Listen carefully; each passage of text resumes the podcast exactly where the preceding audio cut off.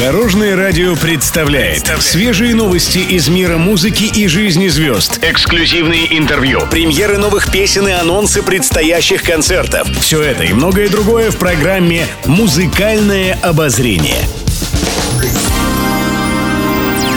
Добрый день. В студии Алена Арсентьева, и это программа «Музыкальное обозрение» на Дорожном радио.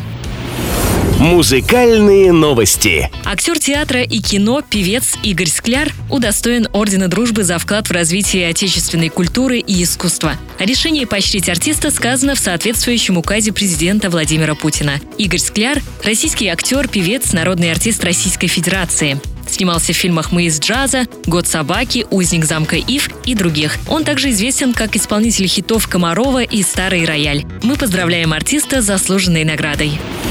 Интервью.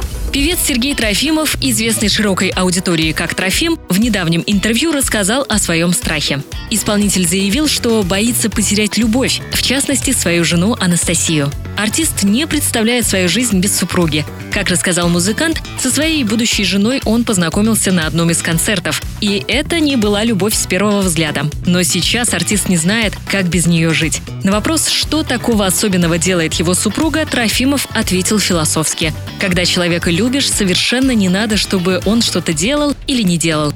Когда настоящее чувство, то можешь сидеть просто рядом с этим человеком и молчать. Этого достаточно для того, чтобы быть счастливым, заключил певец. Также Трофим рассказал об увлечениях детей. Они пошли по стопам музыканта. Сын играет на барабанах и пишет аранжировки, а дочь поет и сочиняет песни.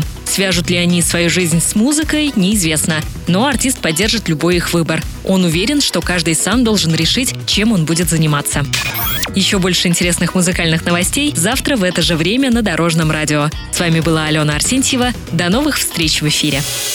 Будьте в курсе всех музыкальных событий. Слушайте «Музыкальное обозрение» каждый день в 15.30 только на Дорожном радио.